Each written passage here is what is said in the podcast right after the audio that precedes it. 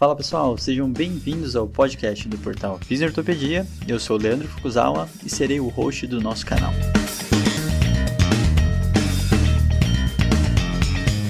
Esse podcast tem como função ressignificar o papel do fisioterapeuta em tempos modernos.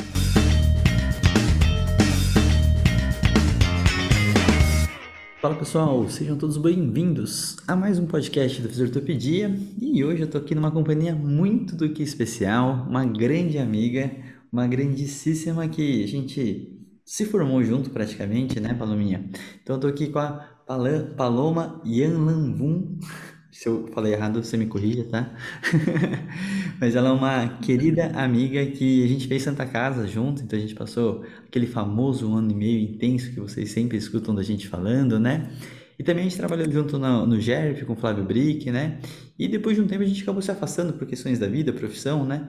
E retornamos nos falando, sabia que ela está nativa e, e representando muito bem a fisioterapia em diversas outras áreas e chamei para ela falar desse assunto aí do papel da fisioterapia na reconstrução e alongamento ósseo. Mas antes de qualquer coisa, vamos falar de você, Paloma. Paloma, seja muito bem-vinda. Muito obrigado pelo seu tempo, a sua presença. Será um grande prazer conversar um pouco mais contigo.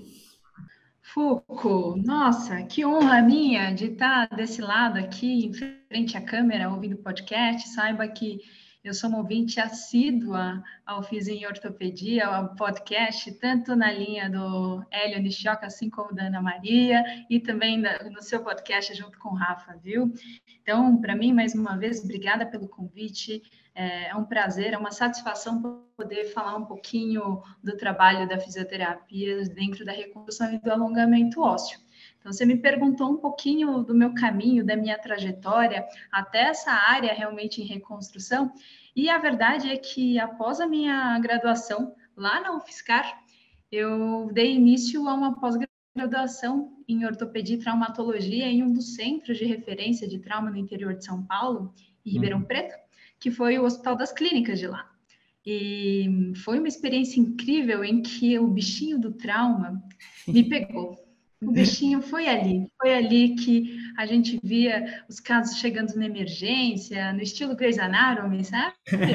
A gente via os pacientes em diferentes níveis, então, desde a sala de emergência, passando pela enfermaria, aguardando o pré-operatório, fazendo pós-operatório ainda durante a internação hospitalar, e depois a gente tinha oportunidade de dar continuidade em alguns desses casos também no ambulatório. Aquilo foi extremamente fascinante e quando tem alguma coisa que faz os olhos brilharem, né, a gente tem que estudar, a gente tem que se aprofundar cada vez mais.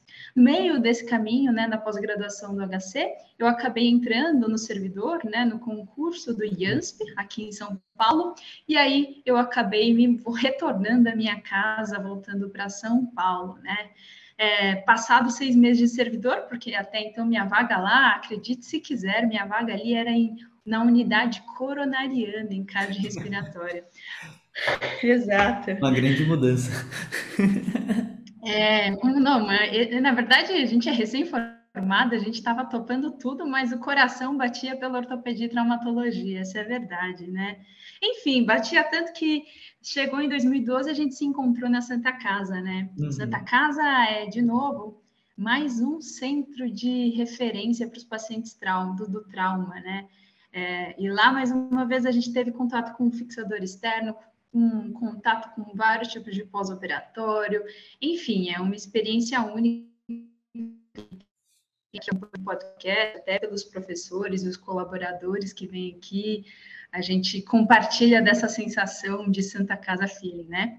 Então, com esses modelos tanto de Santa Casa quanto do Ribeirão no HC, é, lá no servidor, que era o hospital que eu tinha entrado em 2012, a gente, a gente, quando eu digo nós somos um grupo de fisioterapeutas que também tinha um pezinho de Santa Casa, a gente começou a criar um modelo parecido com o da Santa Casa, no sentido de ter esse acompanhamento do paciente no pré-operatório, no pós-operatório, ainda em unidade de internação hospitalar e assumir dentro dos retornos médicos e ambulatório de fisioterapia, né? Então, esse caminho, né, eu acabei assumindo o grupo de trauma uh, de, no, no, trauma, acompanhando como fisioterapeuta o grupo do trauma lá do Hospital do Servidor, e por lá eu segui por cerca de 12 anos, e foi um aprendizado constante, Uhum. E onde a gente teve o contato também com a reconstrução e com alongamento ósseo mais voltado para os pacientes do trauma. Uhum. E é isso. E aí hoje a gente, eu atuo nessa área, eu gosto muito dessa área do trauma e também com essa especificidade aí, esse viés junto com reconstrução e alongamento. Muito bom. E é muito legal, é muito bacana, né, Palominha, para que conversar sobre esse assunto, você sabe muito bem que acaba sendo meio exclusivo e, e de ambientes, né? Então não é todo mundo que está no consultório, numa clínica, que vai receber sempre um paciente com trauma. Quando tem trauma, é os mais clássicos, mais comuns que acabam acontecendo né, no nosso dia a dia. E nesse caso, vocês, assim como a Tami, né, a gente tem a, a nossa amiga Adriana Carvalho também, que são especialistas por estar dentro de centro de referência e conseguir trabalhar com públicos específicos, né? E o mais importante, o contato com o médico direto. Esse contato direto com o médico é um grande diferencial para você entender, o trauma, ele, tem, ele, por mais que tenham alguns protocolos, a gente tem aquela questão do como estava na cirurgia, né? Então, quem, só quem abre sabe realmente o que aconteceu lá, todos os procedimentos, detalhes, restrições. Então, é um, é um, contato muito importante de se ter. Então, todo mundo que trabalha com trauma sabe que isso é essencial para ter segurança na reabilitação. Então, é uma temática super interessante, né? A gente já gravou um podcast com a Tami é, em relação a esses princípios do trauma, muito interessante para a gente começar essa conversa. Então, quem não escutou ainda, volta lá, é um episódio bem antigo aí, de certa forma. E agora eu acho que é um próximo passo para a gente conversar de uma situação um pouco mais específica. A gente pode começar até para falar, né, que a gente está falando da questão dos fixadores internos, externos, princípios do, princípios do trauma. Então, quando a gente fala de reconstrução e alongamento ósseo, Palão, conta para a gente do começo é, do que, que a gente realmente vai conversar em relação a isso, qual que é o perfil desses pacientes, patologias, condições. Então, vamos começar dando base, chão para a nossa conversa aí. Certo. Então, quando a gente fala em reconstrução, é, a gente sabe que o início do fixador externo em si, ele começou a século XIX e ele foi tomar uh, espaço, né, após uh, ali no, em meados da Segunda Guerra Mundial, né, tanto para soldados dados que tinham uh, lesões, né, fraturas de alta energia em combate, né, então essa colocação do fixador fazia com que eles pudessem retornar de alguma maneira a esse combate, né, uhum. porém, é, ainda em, ali por volta de 1950, ele tomou conhecimento, a gente ganhou popularidade com esse método de fixação, né, externa, através do Ilizarov, né, que é tão uh, mais conhecida como a gaiola, ou então o fixador externo circular de Elizarov, né? Esse fixador externo, inicialmente, ele era composto por anéis semicirculares, né, anéis, uh, e eram passados fios de aço com a ideia de estabilizar a fratura. É uma maneira de estabilizar a fratura sem ter a abertura do foco dele realmente, né? Uhum. Então, uh, em pacientes que tinham lesões de peles muito extensas ou não tinham meios, ou então não, não tinha uma maneira de fazer uma fixação interna naquele momento, o Elisarov propunha essa fixação externa com o uso dos anéis, né, sem abrir o foco de fratura. Então, você não perdia aquele potencial de consolidação do foco de fratura que era muito importante, uhum. né. E aí, com o tempo, eles foram conseguindo desenvolver alguns princípios dentro uh, desse do, da, da, reconstrução. Então, o primeiro deles, que a gente uh, sabe, é que eles descobriram que era possível fazer uma compressão. Então, através desses anéis e algumas barras, fazendo alguns ajustes com barras uh, paralelas, quatro barras paralelas, a gente conseguia, conseguia dar compressão no foco de fratura. Uhum. E como vocês já discutiram uh, em outros podcasts, né, essa compressão de fratura é fundamental para uma consolidação óssea, Sim. certo? Então, promovia contato ósseo, uh, estabilidade e não, o, não, o fato de não abrir o foco de fratura permitia aquele meio de nutrição, trazendo mais células osteogênicas para aquela região, uhum. certo? Maravilha. Um... Só, só para contextualizar também, né? Eu acho que é, é, bem bacana esse contexto histórico, como e por quê e para quem, né? Que ele foi construído, porque particularmente é sempre muito amedrontador, né? Meio assustador quando você está vendo a, aquela pessoa, aquela gaiola, está toda hora sangrando, né? Então, assim, leva um tempo para a gente acostumar com todo aquele processo, né? E o paciente é a mesma coisa. Então, é aquele paciente que a gente sabe que, é, pelo menos com o tempo, vai ganhando, né? Que grande parte das vezes que está com, a, com, a, com você tem uma grande confiança, principalmente em colocar carga, e ele foi realmente feito para conseguir ter, ter esse, esse princípio, esse propósito. Então é sempre importante entender que nesse momento ele está muito seguro. E até depois, é, você pode até falar um pouquinho que toda vez que tem a gaiola, né, Paloma? Não necessariamente ele foi colocado logo de primeira, naquela primeira instância, né? Então, normalmente a pessoa também já passou por alguma outra situação e depois disso tudo chegou no Elizarov, né? Então, acho que se você quiser comentar um pouquinho desses detalhes também é interessante para entender que nem sempre é aquela primeira opção ou aquela primeira intervenção que acontece isso. Perfeito. E na verdade, o, como que era o fluxo assim de pacientes nesses centros que a gente chegava, né? Então, imaginem aqui comigo, vocês que estão nos ouvindo, um paciente que foi uma vítima de trauma automobilístico, um acidente de moto, tá? Então, ele a princípio chega na, nessa unidade de emergência e é, o médico vai fazer a avaliação, vai fazer todo o protocolo de radiografias e sendo identificadas fraturas, muitas vezes o protocolo é fazer a colocação de um fixador externo. Porém, não necessariamente o fixador externo circular. O fixador externo circular, ele costuma ser a síntese definitiva por muitas vezes, né? Nesses uhum. casos de trauma. Mas, Palma, a síntese definitiva? É, por quê? Existe a síntese relativa, né? É, ela é um intermediário. Então, o paciente sofreu o um acidente, então a intenção número um da equipe médica ortopédica é estabilizar aquela fratura, né? Tanto para que essa estabilidade ela vai controlar os uh, possíveis uh, o quadro inflamatório, ajuda a controlar o quadro inflamatório, de certa maneira, mantém o comprimento dessa fratura, desse membro fraturado, ou reduz, se for tiver alguma luxação articular, por exemplo. Uh, e aí, o que, que acontece? Isso promove, né, uh, o tempo para que a equipe médica consiga se programar com, com, com tempo para ver se dá para transformar numa placa parafuso, se vai converter para uma haste, o que for, né? E, ou então até mesmo converter desse fixador externo tubo a tubo, então é um, uhum. uh, ele é um fixador externo provisório, em sua maioria das vezes, para então poder converter para a síntese definitiva. Uhum. Tá? Então, o Foucault bem disse, o fixador externo, então, às vezes o paciente ficou, às vezes, sete dias no fixador externo tubo a tubo, para então fazer a cirurgia definitiva. Uhum. E é legal, Palome, acho que é legal explicitar e tentar esclarecer bem o pessoal qual que é essa diferença, né, desse primeiro fixador, que ele é feito antes, e não diretamente o Elizarov, que seria esse definitivo, né? Então, assim, o que, que, tem de diferente nessas intervenções? Até porque, né, dependendo do, do ambiente, do contexto, a, a, principal coisa que a gente tem que lembrar num trauma, de, principalmente de alta energia, está relacionada à sobrevivência. Né? Primeiro, o paciente tem que sobreviver, né? então tem que acontecer primeiro esse, esse básico e depois sim se preocupar com essas estabilizações, dependendo das sequelas e tudo mais. Então explica qual que é essa diferença desse fixador que acontece de primeira intervenção para o que não pode ser colocado diretamente naquele primeiro, né?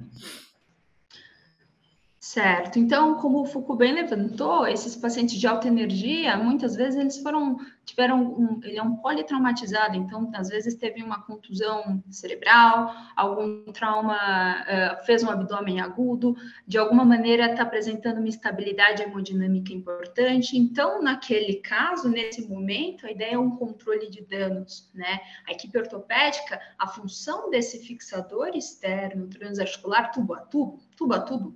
Então, eles geralmente são barras né, uh, com parafusos que vão tentar estabilizar essa fratura. E, e na verdade, uma estabilidade, é, esse fixador ele não promove estabilidade, fratura a ponto da gente poder pisar, se a gente parar para pensar numa reabilitação. Porém, é, ele é aplicado de maneira rápida, o custo é baixo e ele sendo bem aplicado, então essa redução da fratura, então tem a fratura, colocou no lugar, reduziu direitinho essa fratura, caso o paciente fique três semanas, talvez, numa UTI tratando as outras contusões, as possíveis lesões respiratórias, pulmonares, enfim, cardíacas, outras, ele ali já está, de certa maneira, sendo tratado com um fixador externo uh, tubo a tubo, tá? Então, essa seria a diferença. Já um fixador externo circular, ele viria como com, ele tem, a gente tem alguns outros princípios dentro dele, podendo comprimir uma fratura, podendo fazer uma distração, então afastar uh, dois fragmentos ósseos ou até mesmo corrigir deformidades, que seria o caso do fixador circular. Tá? Uhum. Então, ele tem mais alguns princípios. Já o do fixador tubo a tubo, ele não tem esse potencial de comprimir. A ideia dele é só estabilizar. Como se fosse aí um gesso, porém de maneira... Um gesso que seria externo, né? Uhum. Mas uh, o fixador o fixador externo, ele, o paciente ele é levado para o centro cirúrgico sedado, então faça a redução e fixação dessa fratura da melhor maneira com que se tem disponível naquele momento, lembrando que muitas vezes a fratura ali não é o principal. Uhum, perfeito, perfeito. E é bem interessante, né? Porque realmente uh, a gente na Santa Casa, e Paloma passou por outros serviços, e é aquele momento que a gente acompanha o paciente, tem que olhar realmente a quantidade. Poucos dias fazem muitas diferenças para algumas tomadas de decisão, para você entender o que está grave ou não dentro daquele processo, entender se precisa acelerar alguma coisa, se você pode ou não ter até mais coragem com aquele paciente então, são diversos fatores que o ambiente ambulatorial tem muito de diferente comparado com, com o resto, né? Então, são, são coisas importantes. É, e aí, continuando no assunto, né, Palominha, indo um pouco mais para realmente a parte de reconstrução óssea, alongamento óssea, quais são essas condições e o que, que a gente precisaria pensar é, para a questão do, do fixador externo por si só? Certo. Então, você quer dizer, por exemplo, já no fixador externo circular, né? Uhum.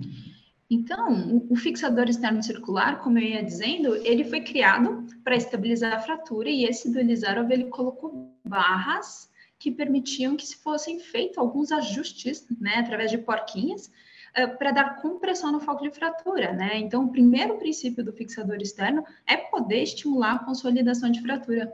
Ah, então, Paloma, você está me dizendo que aquele trauma, uma fratura de planalto com Schatzker 6, que é uma graduação mais elevada, com uma classificação mais elevada de gravidade, tem lesão de pele, o fixador externo, eles conseguem, a equipe médica consegue estabilizar essa fratura com a passagem de fios e pinos, de chance, uhum. e promover a consolidação, inclusive, de fraturas articulares de maneira satisfatória, uhum. fazendo com que esse paciente, né, pela estabilidade que o fixador externo circular promove, esse paciente possa sair do dia 1 um de pós-operatório, zero de pós-operatório, pisando com carga conforme dor.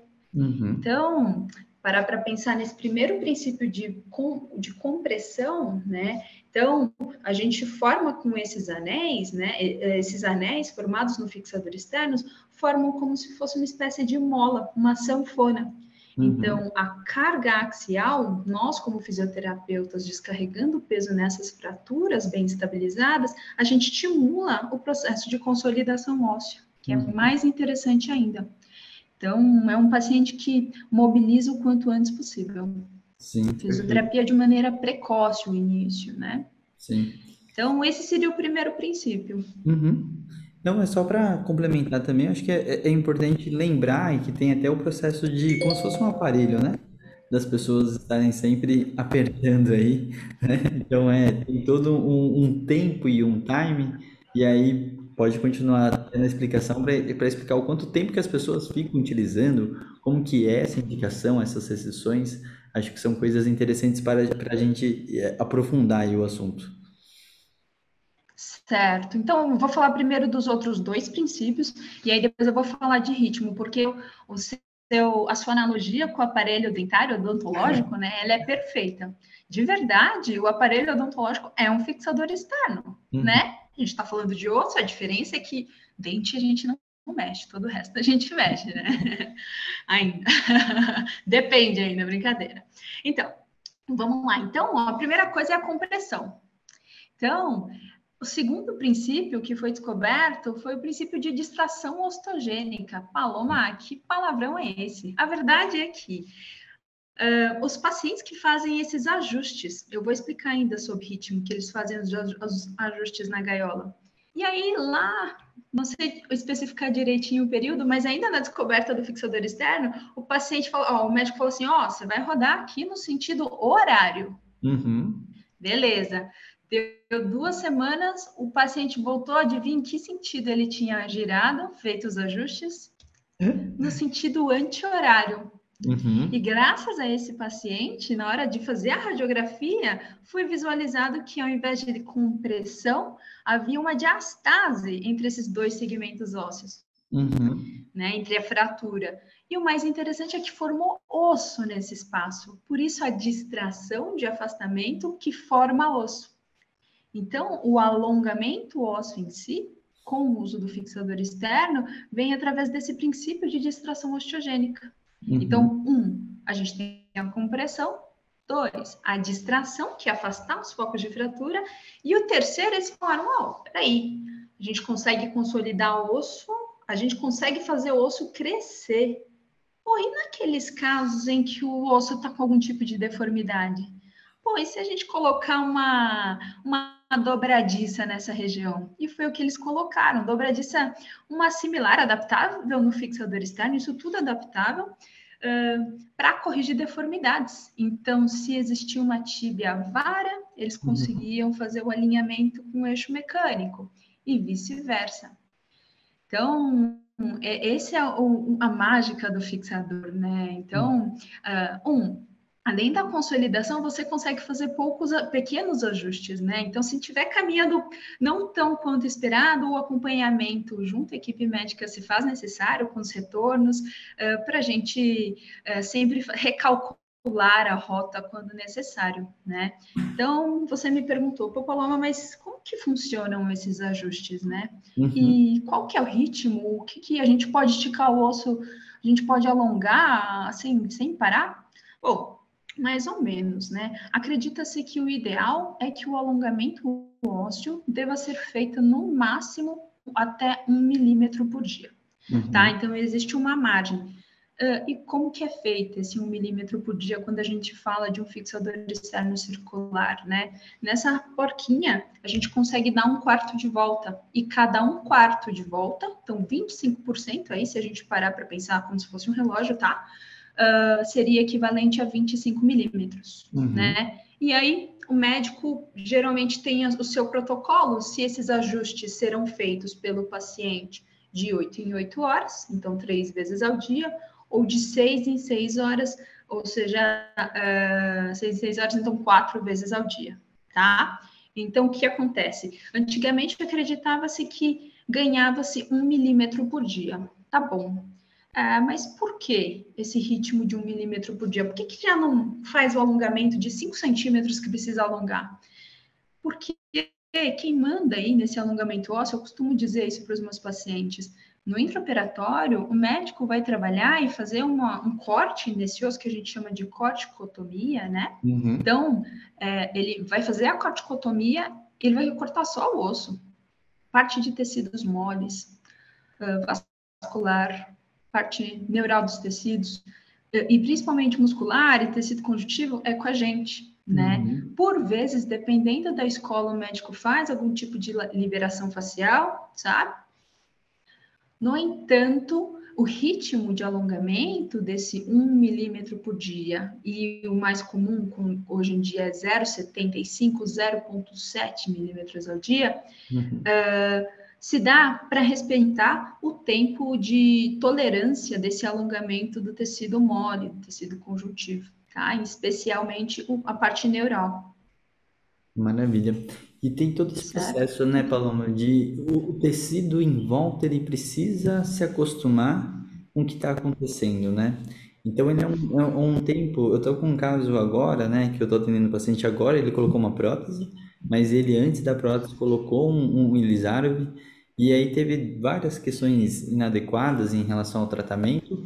Teve até o, o erro de ensinar para o lado errado que se girava, né? Então era para fazer um alongamento ósseo, fez uma compressão, não saiu do lugar, eles tentaram acelerar o processo e isso gerou um grande, um grande é, déficit para o paciente, principalmente da função do quadríceps. Hoje a minha maior limitação com ele é em questão ao quadríceps dele, né? Obviamente tem várias outras coisas, é um caso bem mais complexo que isso, mas é, é importante e a gente começa a se acostumar, né? Com essa adaptação dos tecidos em voltas que é muito difícil de pensar até onde que você consegue trabalhar, não consegue. É, e até é importante você falar, eu tenho, obviamente, bem menos experiência que você, como que é essa adaptação do paciente com tanto furo na perna, né?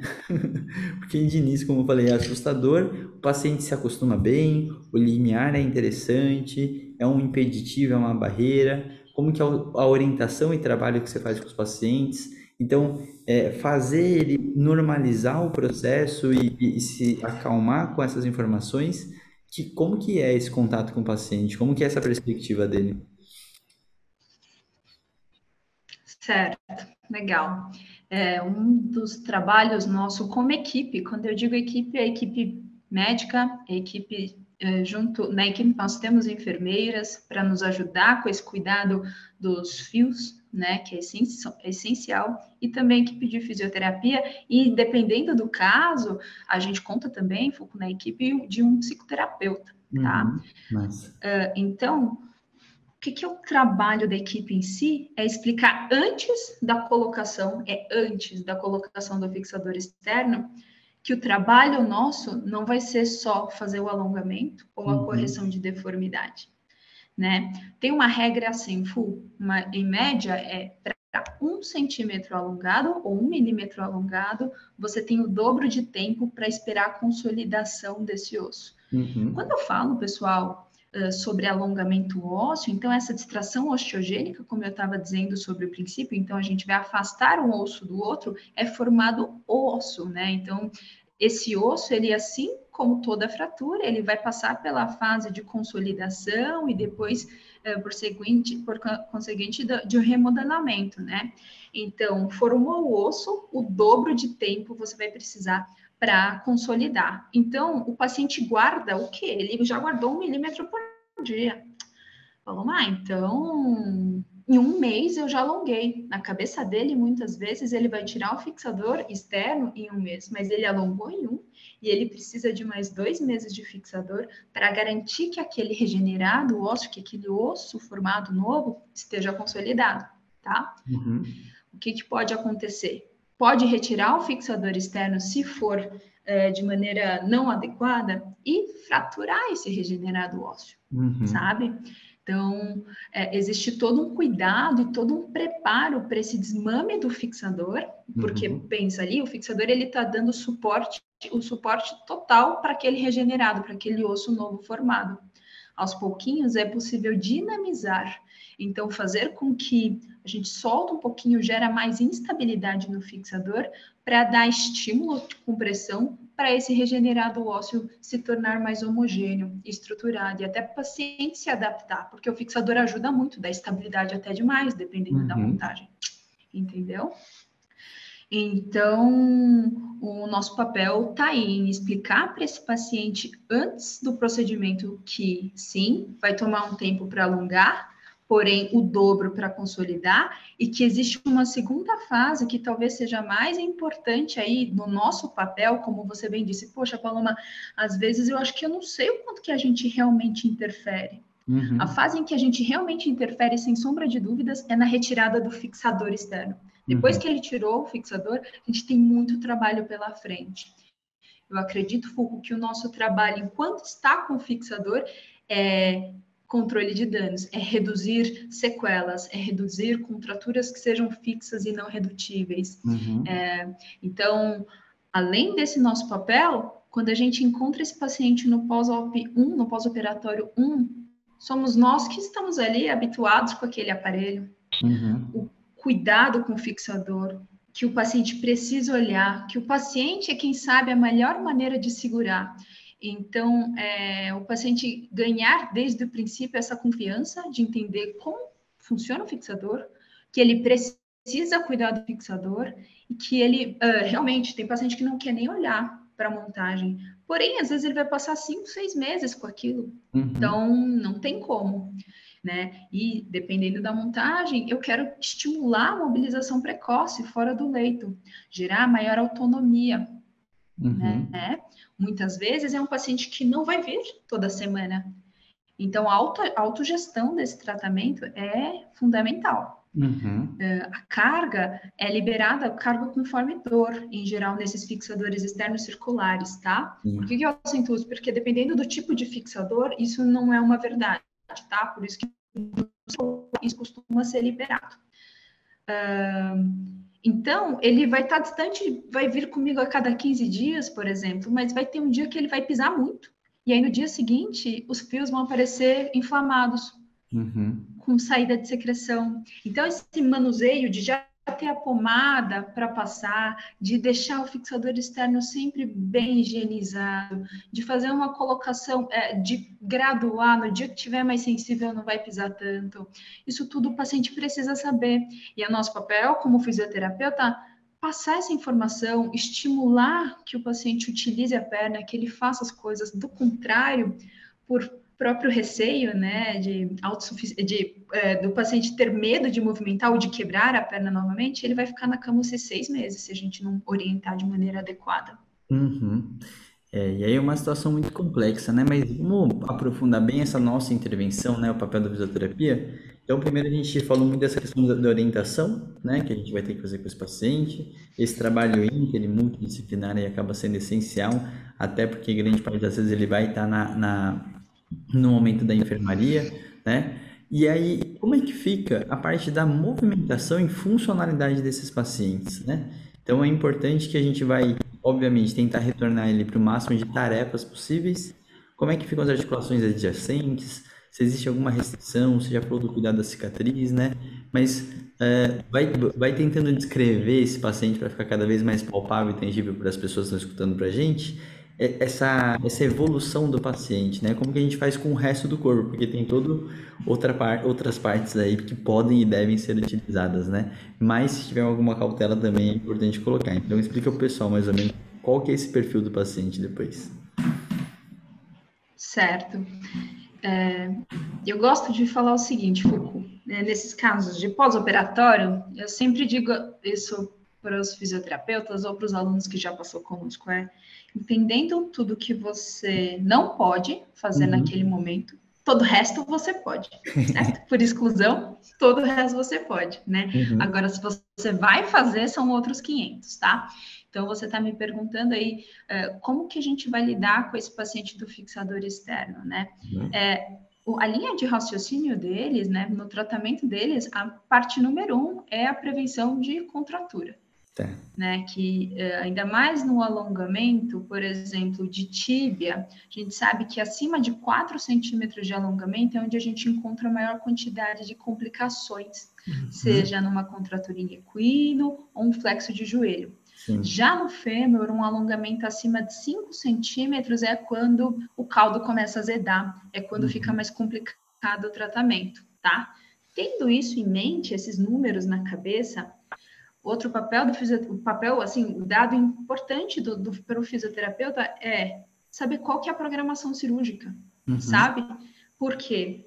Uh, então, entra, um médico vai entrar, vai fazer a corticotomia e a instalação do fixador externo, certo? Beleza. Depois disso, ficam uns 14, de 7 a 14 dias de latência, deixando sair do processo inflamatório. Passados esses 7 a 14 dias, é, aí sim começa essa distração osteogênica ou também é, os ajustes para correção de deformidade. Tá, por que, que eu estou falando isso? Nessa fase de distração osteogênica, de realmente de correção da deformidade, é onde a fisioterapia precisa agir é, de maneira mais intensa e a gente precisa estar presente. Por quê? É ali que, em geral, as complicações costumam acontecer. Então, é bem comum a gente ter esse pisão no acelerador e tiro o pé do acelerador. Então, no início, ele não precisa estar comigo todos os dias. A partir do momento que o paciente entendeu que ele pode fazer o treino com carga conforme dor, que ele vai utilizar umas tiras antiequinas e evitar uh, posicionamentos que o levem para contratura, tá legal. Na hora que ele começar a extração estiver perto desses números que eu falei, no fêmur ali perto aos 5 centímetros e a tíbia próximo aos 4 centímetros, a fisioterapia precisa estar ali de maneira intensa. Então, tem que ter, a gente tem que ter atenção de um, qual que é o planejamento cirúrgico?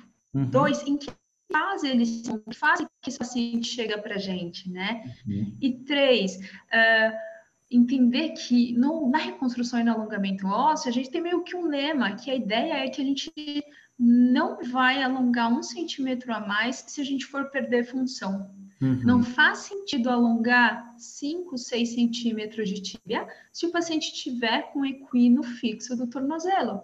Não adianta ter a tíbia alinhada e do mesmo tamanho que a outra se ele não conseguir fazer o apoio de calcânio durante um treino de marcha. Uhum. Né? E quando você me fala sobre a função, então eu entendo que num alongamento de tíbia, se o paciente ele perde o equino, ele já não consegue ficar em pé, ele já não hum. consegue fazer treino de marcha. Então, nosso papel como fisioterapeuta é estar em alerta para prevenir isso de estar em alerta para, ó, estamos alongando, ok, ó, se alongar mais um pouco já não dá mais aqui, está perdendo função. Então, essa conversa, esse trabalho com equipes, em equipe, é conversar com o médico desse paciente e falar, olha, não está dando mais, uhum. para alongar, porque a gente está perdendo função. Em geral, a conduta é pedir para esperar um pouquinho. Já aconteceu casos de retardar, de segurar um pouquinho o alongamento e até mesmo de interromper o, o alongamento do ósseo, mesmo sem antes ter uh, encontrado o nosso objetivo, porque o paciente perdeu função. Uhum. Ah, Paloma, mas esse trabalho é feito só com fisioterapeuta? Durante as sessões de fisioterapia? Não. É nosso papel também passar essa responsabilidade para o paciente, porque é o paciente que tem que fazer de maneira constante, tem que dar o estímulo na musculatura para que não evolua com contraturas, tá? Perfeito. Fu? Eu tô por aqui, escutando? Tá tudo bem? Tô te escutando. Então tá bom. e eu te acho que trabalho... já são outros 500. a gente finge que a gente tá se vendo. É... Tá bom, beleza, vou fazer um carão aqui. Mas é muito importante todo esse trabalho, né, Paloma? Porque assim como a gente falou do paciente ganhando confiança, a gente vai ganhando junto, né?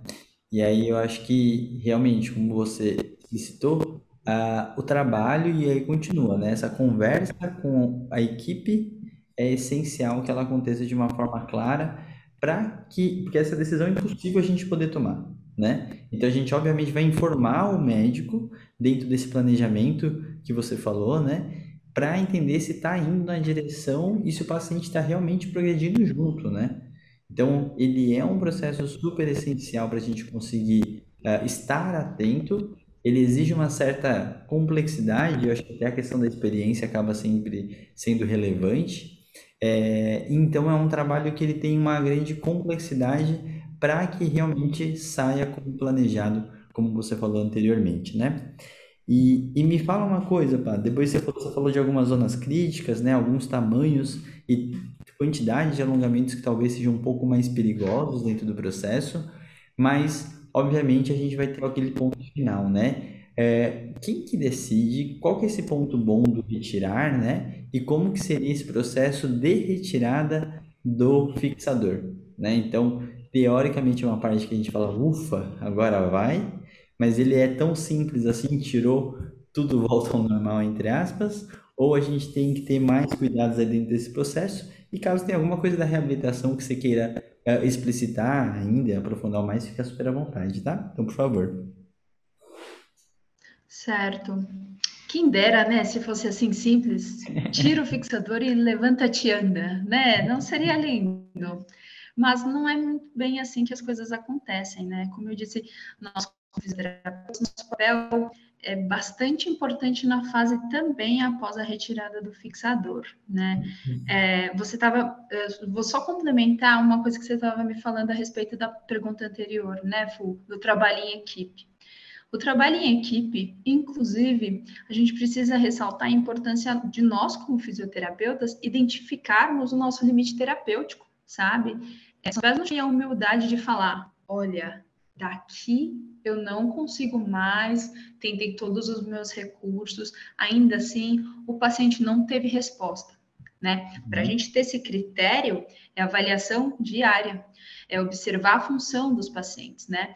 Tem um trabalho que mostra a importância da gente estar presente. É, uma das razões do alongamento de tíbia é a praxia do nervo fibular, sabe, Foucault? Então, além do equino, o nervo fibular profundo ele não consegue acompanhar, ele não tolera mais esse alongamento, né? E aí ele gera uma praxia nessa região e por muitas vezes o paciente fica com, com um sintoma de lesão né? Então, de extensão de diálogos, redução de sensibilidade.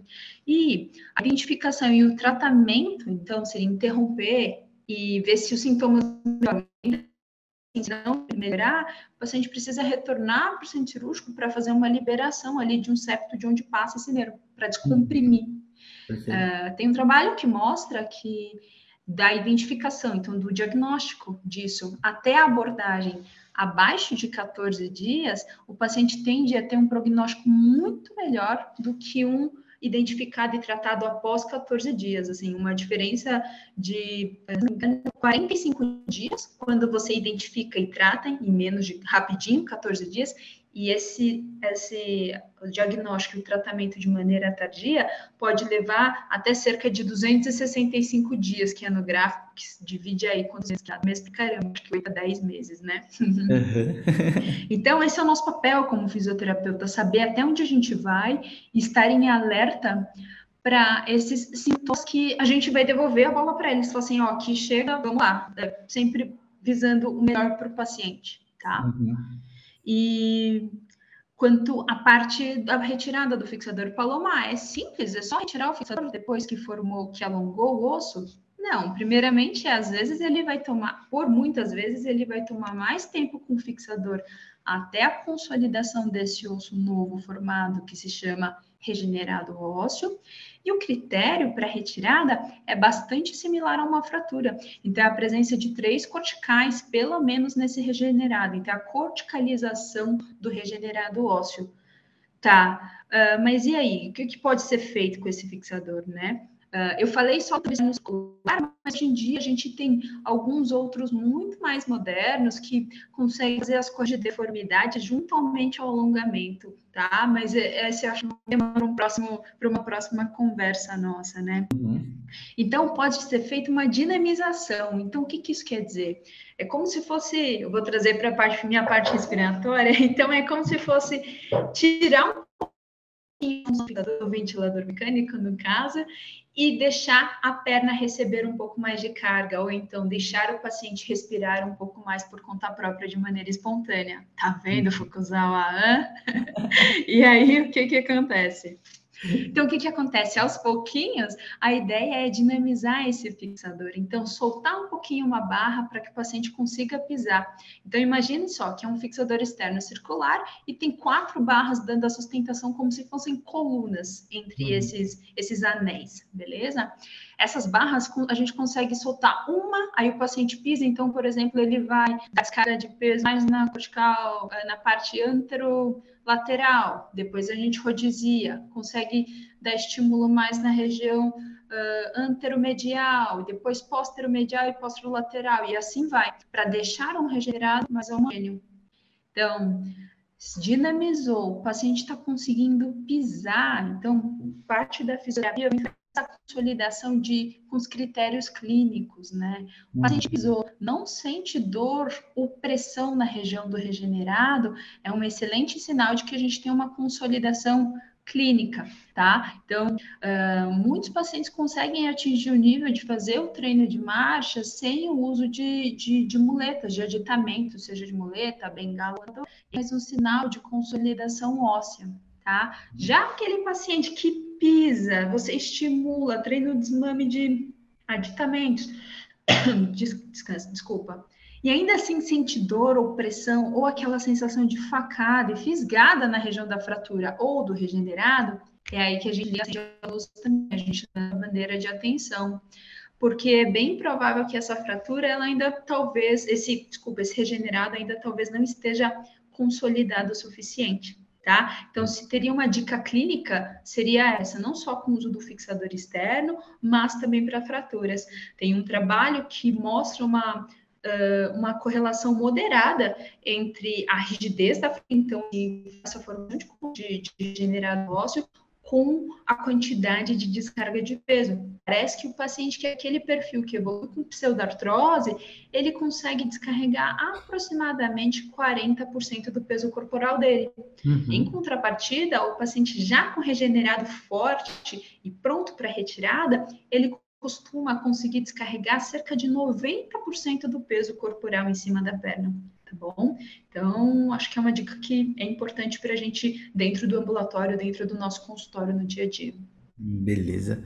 E aí eu acho que para a gente finalizar, Palominha, tem duas, dois tópicos finais que eu acho que é interessante pensar. Uma é em relação às evidências científicas que a gente tem a, ao, ao, fixadores externos, né? Então, todos esses procedimentos que você falou, se ela é uma literatura como grande parte de, de, de procedimentos complexos assim, tem uma predominância médica e a fisioterapia acaba tendo é, menor respaldo em relação aos, aos comportamentos, à, reabilitação, como que é esse respaldo e também quais são as principais complicações, né? Acho que saber um pouquinho de quais são essas principais as principais cagadas que acontecem são sempre relevantes para a gente conseguir ficar alerta para saber assim, eu não posso deixar dar essa cagada. Você já falou de diversas durante toda a conversa, né? Mas acho que é um momento bom, é um, é um bom tópico para se fechar, né? Como o que, que pode dar de errado e o que, que eu tenho que ficar atento. Então, fechando esses dois tópicos aí nossa conversa. Certo, então tanto do que pode dar errado e qual era outra pergunta mesmo, desculpa? Das evidências científicas. Ah. Ah, certo, ok. Então, quanto às evidências científicas, a gente ainda está dando passos de bebês nessa área, né? Os trabalhos publicados por uh, fisioterapeutas ou por, por, uh, na linha de reabilitação, eles ainda são escassos, né? A gente busca sempre fazer um paralelo com o que a gente tem do trauma, o que, que a gente tem de cinesioterapia e cinesiologia, né? Cinesioterapia presente é, então, a gente sabe o que a gente lê é, ainda é, em trabalhos médicos, é, o relato de que o paciente fez fisioterapia, a gente com relatos, é, dados de que um tratamento com fisioterapia, o paciente evolui com menos complicações quando comparado com um tratamento sem fisioterapia, mas ainda o nível de evidência desses trabalhos não é o, o ideal para a gente bater o martelo e de maneira assertiva dizer realmente que funciona ou não, uhum. né? É o verdadeiro no dia a dia o que a gente costuma funcionar, né? É, o que pode dar de errado? Eu, eu gosto de trazer os casos que podem, que dão errado, que geralmente são os casos que a gente mais aprende, né? Uhum. Os casos, o que não fazer com esses pacientes, de verdade, Foucault, é não colocar mais medos neles no que eles realmente já têm, né?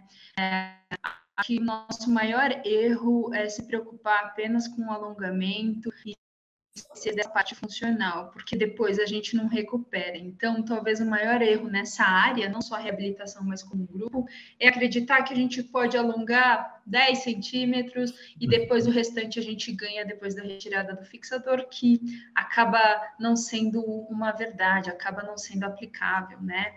É, existem maneiras de se liberar o tendão? Existe, né? Existem.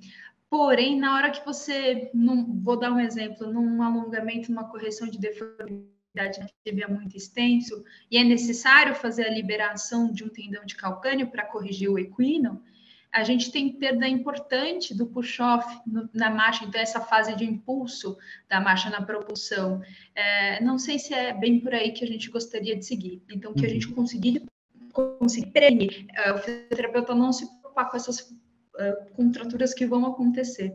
Talvez seja algo que eu diria, não não vá, é, um, seja humilde para identificar os nossos limites terapêuticos, tá? O maior erro seria achar que a gente pode fazer tudo e a gente não pode, ainda mais que a força uh, muscular nem sempre a gente consegue liberar ou achar que a gente realmente faz, que a gente não consegue atingir isso tudo, tá? Muitas vezes reduzir a velocidade do alongamento responde muito mais do que o nosso alongamento na mão. Uhum que mais? E é isso, não, não, não, não vamos sacrificar nenhum centímetro pensando em não vamos ganhar nenhum centímetro se tiver que sacrificar qualquer função desse indivíduo. A gente não ter quantidade é sem qualidade, né, Palominha? menos e melhor. Esse é o lema. Alongar menos, porém entregar muito mais. Lembrando que a reconstrução e o alongamento ósseo, ele começou para pacientes do trauma, mas hoje ele é aplicado é, em pacientes que, por exemplo, têm falha óssea por uma infecção. Uhum. Então, a gente consegue fazer o transporte, é possível fazer o transporte ósseo, a gente consegue usar esse, a reconstrução e alongamento ósseo, ela é indicada em pacientes com com condições congênitas, como um fermo curto congênito, uma hemimelia fibular. Então, são crianças que muitas vezes, antes do procedimento cirúrgico, são extremamente funcionais. Uhum. Então, o benefício de fazer a reconstrução e junto à reabilitação tem que valer muito mais a pena para melhorar a função dele e não piorar. Faz sentido? Uhum, com certeza, muito bom. Acho que fica muito prático de entender isso, né? Acho que no final ele acaba seguindo o que a reabilitação é, né, Paloma? É um processo de ser simples, com qualidade, ao invés dessas coisas apressadas, com quantidade, querendo sempre achar que consegue um pouquinho mais e se acaba postergando toda a melhora do paciente, né? Então acho que fica uma boa mensagem final aí. Bom, Palominha, acho que a gente é isso que a gente tinha para conversar. Na real, tem muito mais coisa, obviamente, mas para o que cabe um podcast, para a conversa se manter por aqui, é, fique à vontade para falar suas palavras finais, se quiser falar alguma coisa ainda do assunto, algum lugar ou alguma, alguma algum referencial para quem quiser aprofundar mais desse assunto, fica super à vontade. E, e é isso, e muito obrigado por estar aqui com a gente. Obrigada, Fu, mais uma vez, é um prazer tá? É, se vocês quiserem me encontrar, meu Instagram é arroba paloma, né? Vum, da, Vum se escreve W-U-N de navio. Uhum. E esse aqui foi só uma pitadinha de tudo que nós, fisioterapeutas, temos para trabalhar nessa área, não só da reconstrução, mas também do trauma. Eu costumo dizer que é o tema que faz os olhos brilharem, porque a gente tem um espaço aí, um potencial enorme de crescimento nessa área. Então, quem tiver interesse, me manda mensagem lá e vamos conversar. Eu adoro discutir casos, eu estou sempre aberta para isso, tá bom? Muito bom, Palaminha. Faz muito tempo, estava com saudade de poder aprender com você, né? Então, muito bom, aprendi bastante hoje, relembrei várias coisas, né? E é um tema realmente com grande uhum. complexidade que não tem nem como competir com a experiência que vocês têm. Então, muito obrigado, pessoal. É isso. Não esqueçam de curtir, compartilhar, mandar para pessoas que trabalham nessa área, para quem tem curiosidade dessa área. Né? Então a conversa ficou leve, acho que ela ficou bem interessante e a gente pode até pensar que tem muitas vezes, eu estou vendo que tem muita gente mandando para próprio paciente. Então, se tem algum paciente com alguma complexidade, às vezes eles conseguem ter, pela conversa ser um pouco mais leve no podcast, acaba sendo interessante essa divulgação, né? Mas, como a Paloma é, falou, a gente vai deixar o Instagram dela disponível para vocês e com certeza ela responderá. A gente agradece bastante. Então, ficamos por aqui. Um grande abraço para todo mundo e até o próximo episódio. Valeu, pessoal!